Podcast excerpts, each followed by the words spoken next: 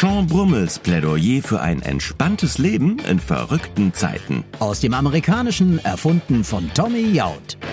Handys ohne Face-ID, Urlaub an der Ostsee und Maskenverbot für Banküberfälle. Die Welt nach Corona wird eine komplett andere sein, so heißt es. Totaler Bullshit, entgegnet der kalifornische Life-Coach und Bierbrauer Sean Brummel. Er ist fest davon überzeugt, dass sich nur die Dinge ändern, die ohnehin keiner mochte. Eine steile These, über die ich gerne mit ihm streiten möchte. Wie immer natürlich mit einem Sicherheitsabstand von über 9000 Kilometern. Sean, es gibt tausende von Ökonomen, Zukunftsforschern und Virologen, die sagen, dass sich nach Corona sehr viel verändern wird. Du sagst mal wieder quasi das Gegenteil. Woher nimmst du deine Gewissheit? Well, that's super easy, Oliver. Got a clue how terrible. Das liegt doch auf der Hand, Oliver. Die Gewissheit geben mir die bisher angestellten Versuche, die Zukunft vorherzusagen. Total peinlich. Und bevor du fragst, natürlich habe ich Beispiele. Hunderte. Ich greife aber einfach mal drei raus und beginne mit dem ersten Smartphone ohne Tastatur, dem iPhone. Wir erinnern uns, es war 2007, die Zeit der Blackberries und Business Club Nokias, als Apple sein erstes iPhone vorstellte. Noch bevor das Ding überhaupt zu haben war, amüsierte sich der damalige Microsoft-Chef darüber.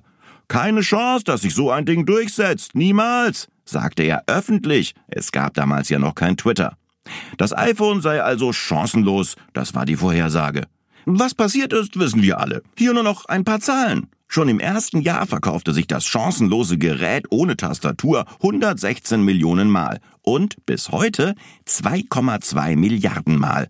Da lag Microsoft wohl ein kleines bisschen daneben. Dann Online-Shopping.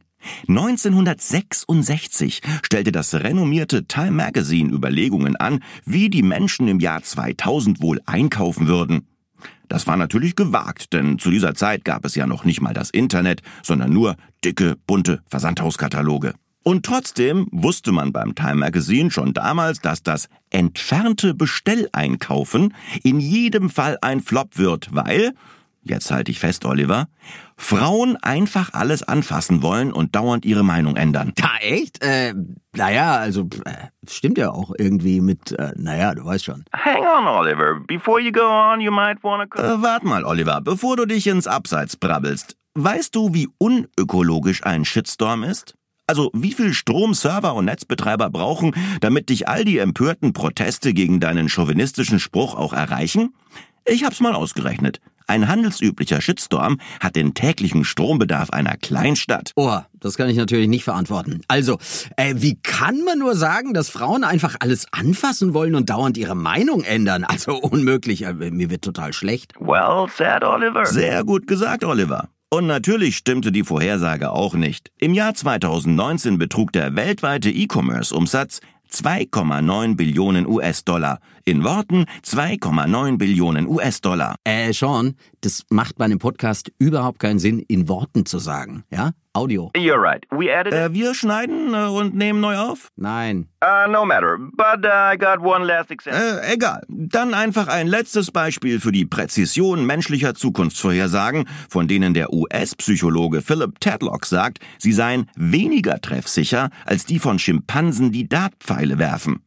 Oliver, kennst du eine Band, die, lass mich kurz nachschauen, äh, The Beatles heißt? Was soll die Frage? Natürlich kenne ich die. Jeder kennt die Beatles. Well, that's kind of strange, cause in 1960... Also das ist trotzdem irgendwie seltsam, weil die Beatles nämlich 1962 von einer Plattenfirma namens Decca Records abgelehnt wurden.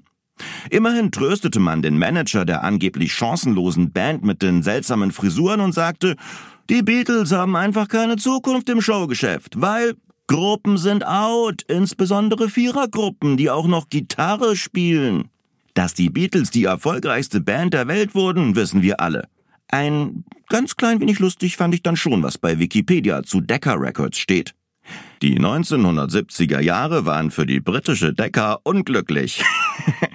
ja, und um auf deine Frage zurückzukommen, warum ich die Vorhersage, dass die Welt nach Corona eine komplett andere sein wird, anzweifle, deswegen. Äh, schon klar schon. Äh, schon klar schon. Deine Vergleiche mögen ja ganz amüsant sein, aber nun sind ja ein iPhone, Online-Shopping und eine Band etwas komplett anderes als eine Pandemie. Also glaubst du ernsthaft, dass sich gar nichts ändert? Uh, maybe a few things are gonna be slightly. Nun, ein paar wenige Dinge ändern sich vielleicht schon, aber die sind dann auch nicht wirklich schlimm. Ich glaube zum Beispiel fest daran, dass Corona nur die Dinge ändert, die ohnehin keiner mochte. Also Großraumbüros, Flugzeugsitze mit 71 Zentimetern Beinfreiheit und natürlich Justin Bieber Konzerte. Stimmt. Aber dem vormals verschmähten Homeoffice ist doch quasi der Durchbruch gelungen und viele mochten es sogar. Meinst du nicht, dass äh, es zumindest zum Teil erhalten bleibt? Frankly, when I'm zooming, that's become a verb, right? Also, ich fühle mich beim Zoomen immer wie bei einem FBI-Verhör. Außerdem schaue ich dauernd, ob meine Kappe richtig sitzt und dann verpasse ich die Fragen von Fearful Frank. Ganz ehrlich, Zoom ist grauenhaft. Und Homeoffice finden die Firmen ja vor allem deswegen super, weil sie Kosten sparen und ihre Mitarbeiter überwachen können. Inklusive Screenshots, Bewegungsdaten und Effektivitätsscores. Ein New York Times Reporter hat einen vierwöchigen Selbstversuch gemacht und war schockiert, was seine Chefin alles gesehen hat. Das war unter anderem der komplette Google-Suchverlauf, sämtliche Essensbestellungen und den ein oder anderen Ausflug ins Darknet. Echt? Cool. Ähm, ich bin ja auch sowas wie ein Chef hier. Äh, wie heißt denn die Software? Uh, Hubstaff. Hubstaff. Äh, danke, Sean. Ähm, Sean, wie sieht's denn eigentlich mit der Gastronomie bei euch aus? Wie sind denn da die Vorhersagen? Äh, du hast doch eine Brauerei mit Ausschank und Biergarten. Da wird sich doch auch einiges ändern, oder? Oh, well, yes, some things are gonna change, but all for Klar, aber auch hier nicht zum Schlechten. Ich habe eine echt interessante Meinungsumfrage gelesen, wie sich die Generation Z und die Millennials die Welt nach der Pandemie vorstellen. Sekunde mal, Sean. Äh, kannst du noch mal ganz kurz erklären, wer genau die Generation Z ist und die Millennials? Well, that's easy to explain. Generation Z. Gerne. Also, die Generation Z ist so zwischen 15 und 25 Jahre alt und mit dem Smartphone groß geworden. Manche nennen sie auch despektierlich Schneeflöckchen. Würde ich natürlich nie tun, weil Schneeflöckchen sehr schnell beleidigt sind. Schneeflöckchen sind fast immer online und tun sich schwer mit Entscheidungen, weil es ja so viele Möglichkeiten gibt. Wenn du bei Starbucks mal hinter einem gestanden hast, dann weißt du, was ich meine. Zehn Nachfragen? Minimum. Ansonsten ist die Generation Z politisch korrekt, humorbefreit und maximal unverbindlich. Eine Entscheidung ist also immer nur ein Zwischenstand, bis was Besseres kommt. Wichtiger als Humor und Entscheidungen sind Gesundheit, übertrieben große Brillen und in den Arm genommen werden, wenn sie kritisiert werden. Da ihre Eltern meist Millennials sind und sie gerne verhätscheln, geht das bis zum ersten Job oder der Uni auch meistens ganz gut. Aber Sean, das ist ja total schrecklich. Was ist, wenn die mal Ärzte werden, Politiker oder Piloten? Uh, no worries, they won't, because they uh, just can't make a decision. Keine Sorge, werden sie nicht. Können sich ja nicht entscheiden. Dann haben wir die Millennials oder die Ich-Ich-Ich-Generation. Sind so zwischen 25 und 40 und benutzen ihre Smartphones am liebsten im Kino oder auf dem Longboard. Die Männer tragen meist Bärte und die Frauen kleiden sich wie ihre eigene Oma. Das ist natürlich sehr nachhaltig, weil sie dann bis zum Altersheim nichts mehr kaufen müssen. Millennials haben eine sehr kurze Aufmerksamkeitsspanne, sind dafür aber achtsam, was ihre Work-Life-Balance angeht. Sie fragen also schon beim Einstellungsgespräch nach dem Sabbatical. Und wenn sie dann nach der Absage mit Jammerpop auf den Airports weinend gegen einen Ampelmast skaten, dann ist der Ampelmast schuld. Ja, ich habe Nichten und Neffen, ich kenne das. Äh, welche Generation sind wir denn? Us too, we're Gen X, the best generation. Wir sind Generation X, die beste Generation, die es jemals gegeben hat. Die Generation X ist zwischen 40 und 55, ist noch mit echten Landkarten in den Urlaub gefahren, konnte sie aber nicht richtig halten. Wir sind sehr direkt, was Schneeflöckchen gerne als unhöflich interpretieren. Wir sind individualistisch, ungeduldig und dauernd auf der Suche nach dem Sinn im Leben. Weil wir ihn nicht finden, trinken wir fünfmal mehr Alkohol als Schneeflöckchen und Millennials zusammen.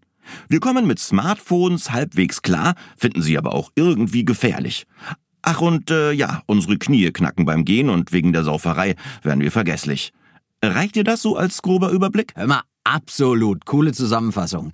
Aber äh, ich habe irgendwie meine Frage vergessen. Uh, you had been uh, yet been asking me on how the world is gonna look like. Äh, du wolltest von mir wissen, wie es in Kalifornien mit der Gastro weitergeht. Und da hab ich gesagt, dass ich da eine interessante Umfrage gelesen habe, was die Generation Z und die Millennials nach Covid-19 als allererstes tun möchten. Ja, vergessen, das ist äh, halt auch Generation X, ne? Sorry. That's no problem, Oliver. Kein Ding.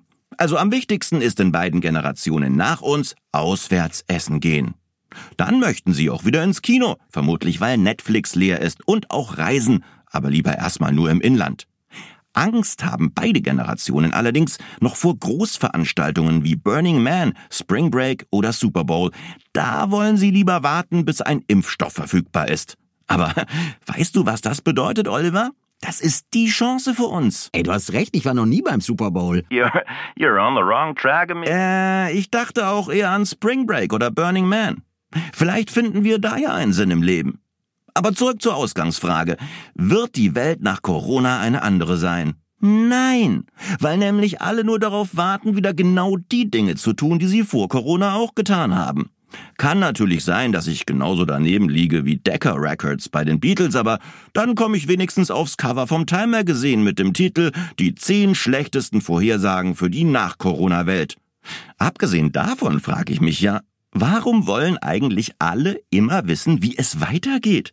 Bei Netflix heißt das Spoilern. Und in welcher Staffel Corona glaubst du, sind wir gerade? Ah, that's uh, season 3, episode 7. That's where. Uh... Staffel 3, Folge 7. Das ist die Folge, in der Oliver aus Deutschland Sean Brummel vor seinem ersten Bier fragt, wie denn wohl die Welt nach Corona aussieht und dann nie wieder von ihm hört. Ey, stopp, das machst du nicht.